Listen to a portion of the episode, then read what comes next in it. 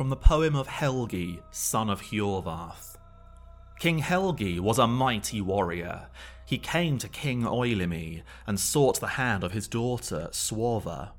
Then Helgi and Svorva exchanged vows, and greatly they loved each other. Svorva was at home with her father, while Helgi went out on raids. Svorva was still a Valkyrie, as before. Helgi's brother Hedin was at home with his father, King Hjorvarth in Norway. Hedin was coming home, alone from the forest one Yule Eve, and found a troll woman. She rode on a wolf and had snakes in place of a bridle. She asked Hedin for his company, but he refused her. She said, You'll pay for this at the Yule feast when you make your oaths. That evening, the great oaths were made, the sacred boar was brought in, and men laid their hands on it and took their oaths as they drank. Hedin vowed that he would take Svorva, Eylimi's daughter, the lover of his brother Helgi. But then, such great regret seized him that he went forth on wild path to the south, alone.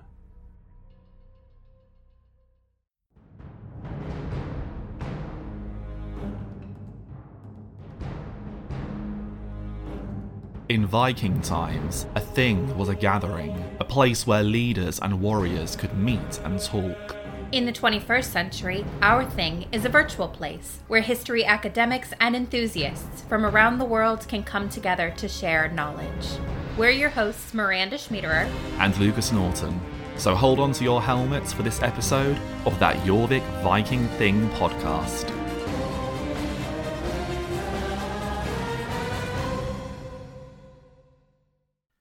The festive season is a time for family, friends, joy, good food, and amazing drink, and of course, swearing solemn, iron bound oaths upon a sacred pig, a Viking New Year's resolution. Now, Lucas, I have made quite a few New Year's resolutions in my time, and I've not stuck to most of them actually. Is the problem that I haven't been swearing it on a sacred pig? It's a very, very important part of the Viking version of a New Year's resolution, definitely. So, we're talking about oaths today, and the reason we're doing that is because it's Yule ish. Yes, mer- Merry Yule, everybody. Happy Yule. For bless us, everyone. now, um, it was a tradition, I understand, at Yule for Vikings to make oaths, and that's a bit like our New Year's resolutions. Yeah. So, what better time than to talk about Viking oaths and oath keeping and, and all sorts of fun things? But I mean, let's let's start with the basics. What is an oath? So, an oath is essentially a sacred promise or a solemn vow a person might make. In Old Norse, they're known as eiðr. In Old English, I think of in my um best Old English accent there, or of. Of. and oaths, of course, are not unique to Viking culture. People still swear oaths today in some form and lots of other cultures historically have sworn them. The Romans, for instance, they're known to have sworn oaths upon a sacred stone in the Temple of Jupiter on the Capitoline Hill. Sounds very grand, doesn't it? It does, yeah. Viking oaths are a bit different. We'll get onto that in just a minute, though. Now, oaths are very, very important for the Vikings and other Germanic cultures of the time. It's basically an iron bound statement that you have to fulfill at all costs. So, lots and lots of the Old Norse sagas, the Icelandic literature, the central conflicts revolve around oaths. Somebody making an oath that they really, really have to fulfill, even if the situation is ridiculous and they don't actually want to fulfill it anymore. You've got to. You said you would. I think in one of our sagas we've previously talked about an oath, didn't we? In, in the saga of Ragnar Lothbrok, right? Yes, he swears an oath he will conquer the whole of England with two Viking ships. That's a bit of a silly oath to, to make, isn't yes. it? Yes, you might remember that his wife says, um, That's a silly oath. What you doing, mate? and he's like, Well, I've made an oath. What do you expect me to do? I've got to do it now. And he tried, and he got nibbled on by snakes. and that was the end of poor Ragnar. But at least he fulfilled his oath, or tried to, at least I should say. Or he didn't died fulfill trying, it. yeah. Uh, we are not known as like the kingdom of Ragnar these days. he failed utterly. but the reason that Ragnar and other characters in the saga literature fulfill some of these ridiculous oaths is because a person's word, their honour, their reputation, they are the most important and most valuable thing, more valuable than your own life, even. Breaking your oath carries very, very severe consequences. An oath breaker is basically the lowest form of scum you can possibly imagine. Nobody would want to be associated with someone who broke an oath, and you may lose protection of your lord in society, and you may also become extremely vulnerable to your enemies as a result of breaking your oath. So, oaths, of course, play a role in the legal system. You get witnesses swearing oaths, judges swearing oaths. We've got a little bit of that today, of course, don't we? And Yeah. you might, you know, touch a Bible and go, I swear to tell the whole truth and nothing but the truth, etc. Uh, don't say etc. in court, though, that's very bad. and just this whole Germanic warrior culture the Vikings are part of, it's all based upon oaths of fealty. So this also contributes to later kind of medieval knightly culture, feudalism, where a lord and a vassal they swear oaths, entering into a contract with each other. So one will swear to fight and serve the other, and then the lord will protect his vassal from any other exterior forces. So oaths very very important for the entire fabric of society in the early medieval period. So I, I suppose it's you know they were so important because there was no other kind of system in place. People did they didn't have the you know kind of security and stuff that we do in our society really. So yeah, I mean, in this time period, whilst we have a few runes scratched on bones and things like that, besides that, it's largely illiterate, isn't it? They don't have a rigid central government to help order society together. So instead, they've got oaths and promises instead. It's the glue that holds everyone together. I swear I'll follow this leader. I swear I speak the truth. I swear I'll marry her. She's beautiful. And it's a pretty effective system because if you don't fulfill your oath, this raises all sorts of questions about your character and your reputation. The rest of society just won't do business with you or engage in any social activity with you at all. So oaths works pretty well for these early medieval people in the Viking Age. So I mean, whilst we don't really use a ton of oaths today, this is not the first time I've heard of them. I mean, I'm sure our listeners have kind of heard of something similar, but like something that springs to mind immediately for me is pop culture. I mean, Mhm. I just finished um, binging House of the Dragon, and there's quite a lot of oath making and breaking in that show. Um, can you think of any other examples that people might be familiar with? Um, so the, the other ones from Game of Thrones, of course. There's the Night's Watch vow. If they break that, they get their head chopped off. Chopped off. Happened in episode one, I believe, didn't it?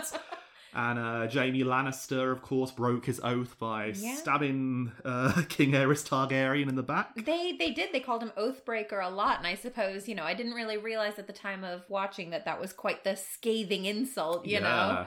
Um, but I suppose if it's supposed to be medieval adjacent, you Yeah. know, that's probably the worst thing that they could call him. There's also the spooky ghosts in uh, Lord of the Rings as well. Um, of course, Tolkien was very heavily inspired by his knowledge of Germanic literature when he wrote Lord of the Rings, and they are all ghostly because they broke their oath. They were supposed to help the King of Gondor fight Sauron.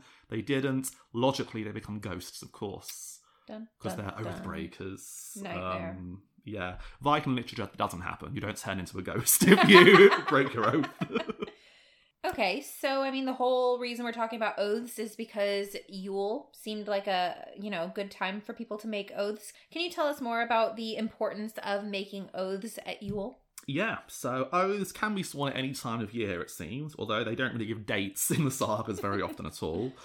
But Yule in particular, oaths are super sacred at this time. It's a bit like how a New Year's resolution is more impactful than a decision you might make on a random Tuesday afternoon in April. so if I was to go on, you know, just on December 31st, I swear I'll go to the gym every day for the next month. That's quite an impactful decision. Yeah. If I just told you one afternoon in April, gym next month every day, you'd be like, why are you telling me this? so, Yule, important sign for oaths. Now, of course, big feasts happen at Yule, like we have our big Christmas dinners today. And a feast would be a very good time to bind your community together, secure the loyalty of your warriors, and bolster their determination to do heroic things. And we see this across Germanic cultures. For example, in Beowulf, there's a nice big feast. All the warriors boast about their deeds and they mention oaths as well. So all this food's about, all this drink's about, the Lord's being generous. I might feel like pledging an oath of fealty to this guy. I'm a bit drunk as well at the time, of course. so everyone's together swearing these oaths. That might be why Yule is a good time. We're all gathered around each other and can witness the oaths, of course. Whereas in the summer, who knows where we are, raiding Lindisfarne or somewhere. And in multiple sagas, we have instances where characters swear really important oaths during Yule. So, for example, from the saga of Hord and the people of Holm, time passed until Yule, and when people had sat down on the first evening of Yule, Horor stood up and said, I step here onto the bench and make this solemn vow that I will have broken into the burial mound of Soti the Viking before another Yule comes. He basically swears he's going to break into a burial mound and slay a Draugr. Yeah, that doesn't seem like a great idea. I imagine that, like you said, the the alcohol's probably come into play a little bit there. Yeah, all his friends swear similar oaths to help him or follow him wherever he goes, and I believe in this saga the stench of the Draugr is so bad it kills many of them. but it doesn't matter, they fulfilled their oaths. That's the honourable thing to have done, of course. So, I mean, something you're kind of not mentioning yet, but you mentioned at the top of the episode is the boar. Did people feel the need to touch a boar to make these oaths?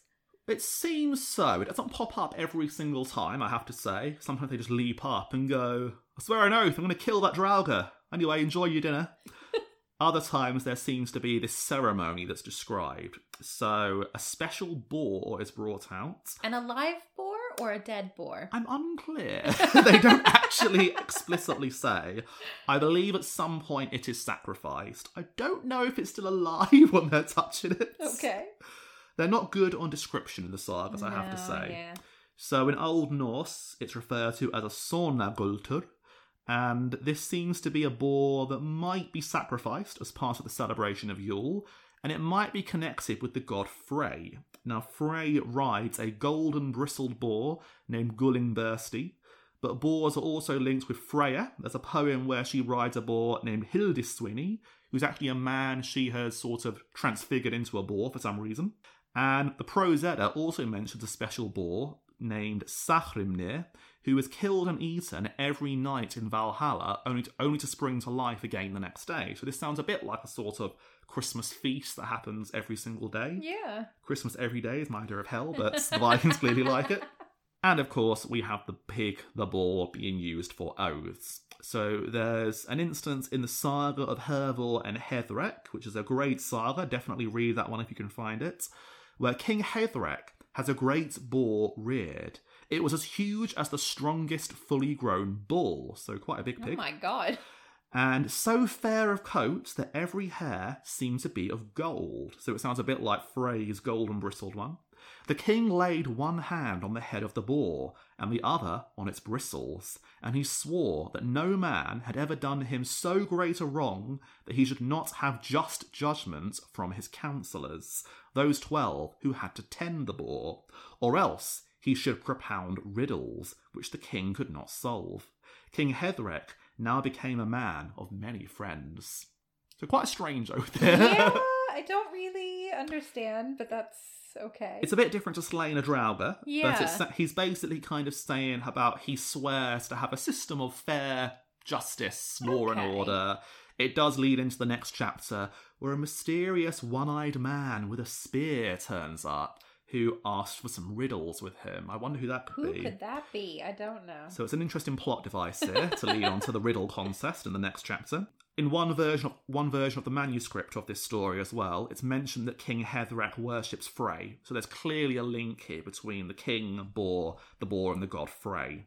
There's also a poem from the Poetic Edda, the poem of Helgi, son of Hjorvarth, and there are oaths sworn whilst drinking a toast. And this is a bit of a weird one.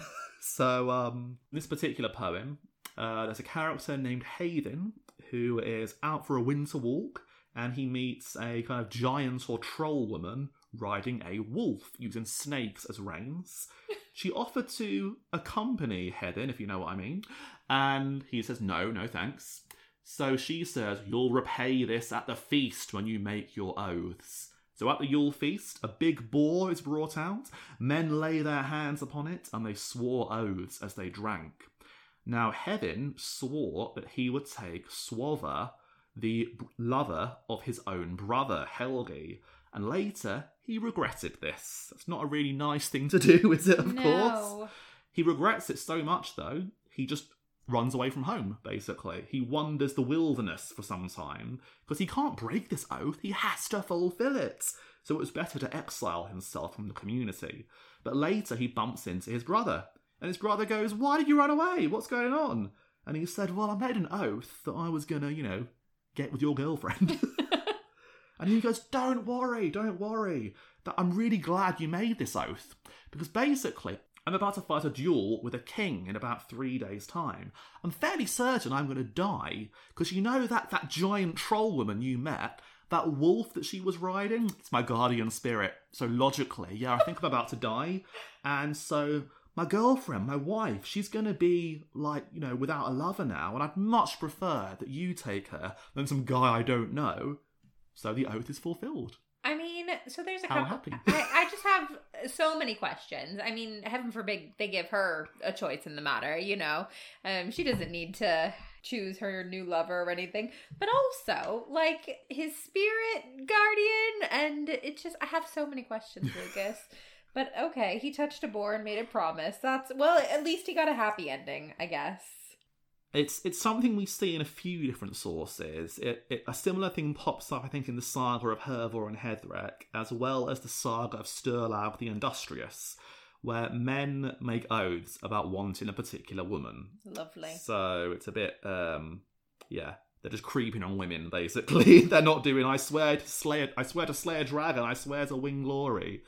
They go. That's her. That's the girl I'm going to marry. they swear to do the devil's tango.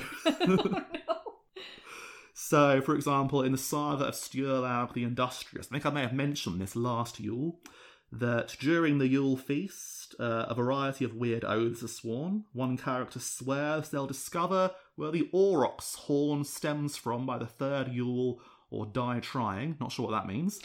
But then up stands Thramar, and he swears that he will find his way into the bed of Ingiborg, the daughter of King Ingvar of Russia in the east, and that he will have kissed her by the third Yule or die trying.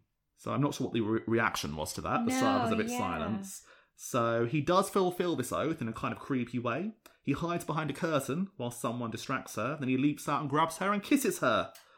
So she says she's going to have him executed, but he doesn't care. He made an oath and he's going to fulfill it no matter what the cost. Great. Merry Christmas.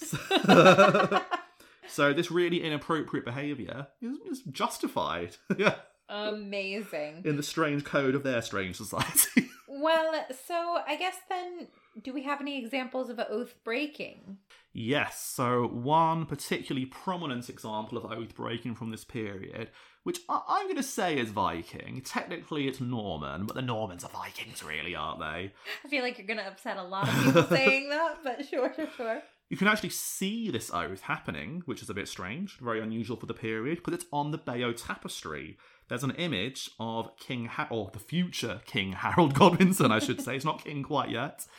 Um, Harold is in Normandy, and you can see an image of him touching what appears to be holy relics, and there's text in Latin above it saying that he is swearing an oath to Duke William, the future William the Conqueror. Now, the oath isn't explained, and there's no magic pig in this one, unfortunately. It, they're very Christian by this point. They've replaced it with holy relics and Bibles and things like that. But other texts tell us that he swore an oath he would support William's claim to the English throne. And we know that didn't actually, you know, turn out that way in the end, did it? No, I think we have an episode about it, don't we? Yes. So King Edward the Confessor died. Harold proclaims himself King Harold II of England, and William's like, mate, you swore an oath. What are you doing? so this could have actually helped William out for the Norman conquest, because he could then say, Harold is an oath breaker. Help me defeat him, s'il vous plaît. And interestingly, this also something similar pops up in the saga of King Harold Hardrada in Heimskringla. There's a scene where Haralda Guðnason, which I believe is Harold Godwinson in Norse, he gets swept away to Normandy by a storm. which matches other stories about what happened to these, these people in real life. And he meets Jarl Vilhjalmur, which is probably Duke William. and Harold promises or swears an oath to marry William's daughter. But first, just popping over to England, and he never marries William's daughter. He never comes back to Normandy. So later we read that Vilhjalmur thought he had a better claim than Haralda to power in England because of his kinship with King Eadfarth, King Edward. There was also the fact that he felt he had to repay Haralda for the disgrace of breaking his engagement. There's a bit of a double dishonour here. An oath has been broken, and also his daughter has been dishonoured as well. It gets a bit worse as well because um, William's wife in the saga has supposedly helped Harold make this agreement, and William's so angry he gives her a karate kick in the boob as punishment, Oh my god. and it kills her. Sure. So, that's as- as- as- biology. Sure. Yeah, that's the Achilles heel of, of the female body, isn't it? yes. Now, this definitely did not happen. We know that William loved his wife Matilda, and she lived for many, many years after 1066. Um, so, this oath took place in Normandy in the year 1064. I don't know if it's a Yule oath, unfortunately, though. As I said, we don't have the Yule paraphernalia of a pig. There are no dates on the Bayeux tapestry, but I suppose there's like a 1 in 365 chance it could be a Yule oath. I mean, if they're Christian at this time, it might not be a Yule oath. Could be a Christmas Chris- Eve oath, maybe. oath. Well, yeah. that you know that feels Um, right. But it serves to highlight how important oaths are. Yeah. Um, imagine if this was a Yule oath. Oh my god, what would have happened there? We'd have got a double Norman conquest or something. Uh, So I mean, this doesn't seem to really be a thing in our society anymore. Like like we said earlier, it, it was kind of a really important thing for them to have then, but we've got other kind of assurances in place now. So it's not like these are really necessary. yeah, in Western society now, we're generally all literate. We use documents, we use contracts and paperwork to sort of keep society structured, full of law and order. So, for example, we signed job contracts to work at Jorvik Viking Centre, which clearly laid out terms and conditions for both employee and employer. What we didn't have to do is touch a sacred boar and swear to uphold the honour and reputation of today's duty manager. That's not a thing we have to do these days, is it? It should be. I love it. But oaths, of course, do have some function in modern society. Can you think of any oaths we might have today? um, yes, I'm American, so I definitely made not an oath, but a pledge to a certain flag every single day Is in school. Hand on heart as It well as you do it. yeah, so it's a bit similar to hand on pig, isn't it? um, the president, of course, has an oath of office. Yep. Uh, doctors have the Hippocratic Oath. Yep. And Boy Scouts of their oath. Even kids are forced to swear oaths in 21st century Britain. Can you believe it? I mean, I, I think, you know, it's probably a good thing that oaths aren't such an integral part of our society because could you imagine killing a little Boy Scout because he didn't fulfill his oath? Yeah, you didn't help her cross the road. How dare you? the Godfrey demands punishment. So we also don't touch magic boars anymore, do we, for our oaths? I think we should bring it back, really. I mean, try catching a boar. But modern oaths, we do involve ceremonial and religious objects. You might touch a Bible, for instance, in a courtroom, swear you're going to tell the truth. So there's a little thread of continuity there between our, our Viking ancestors and the modern day. We can't prove there's a direct connection between a modern New Year's resolution and a Viking Yuletide oath, but there's clearly something special about this time of year, isn't there? Yeah. I think it's, you know, everyone getting together and holding themselves accountable for something, you know? yeah, you're all together. If you're going to make a big promise, you've got an audience for it now, haven't you? Your family and friends are all about you. And there's just a, a general theme, I think, if you look back at last year, stuff that you might have wanted to do better, and you look forward to the new year with hopes of doing certain things. You might pledge to marry a certain queen, or slay a certain draugr, or maybe just pledge something small, like going to the gym a bit more often in January. That's nice.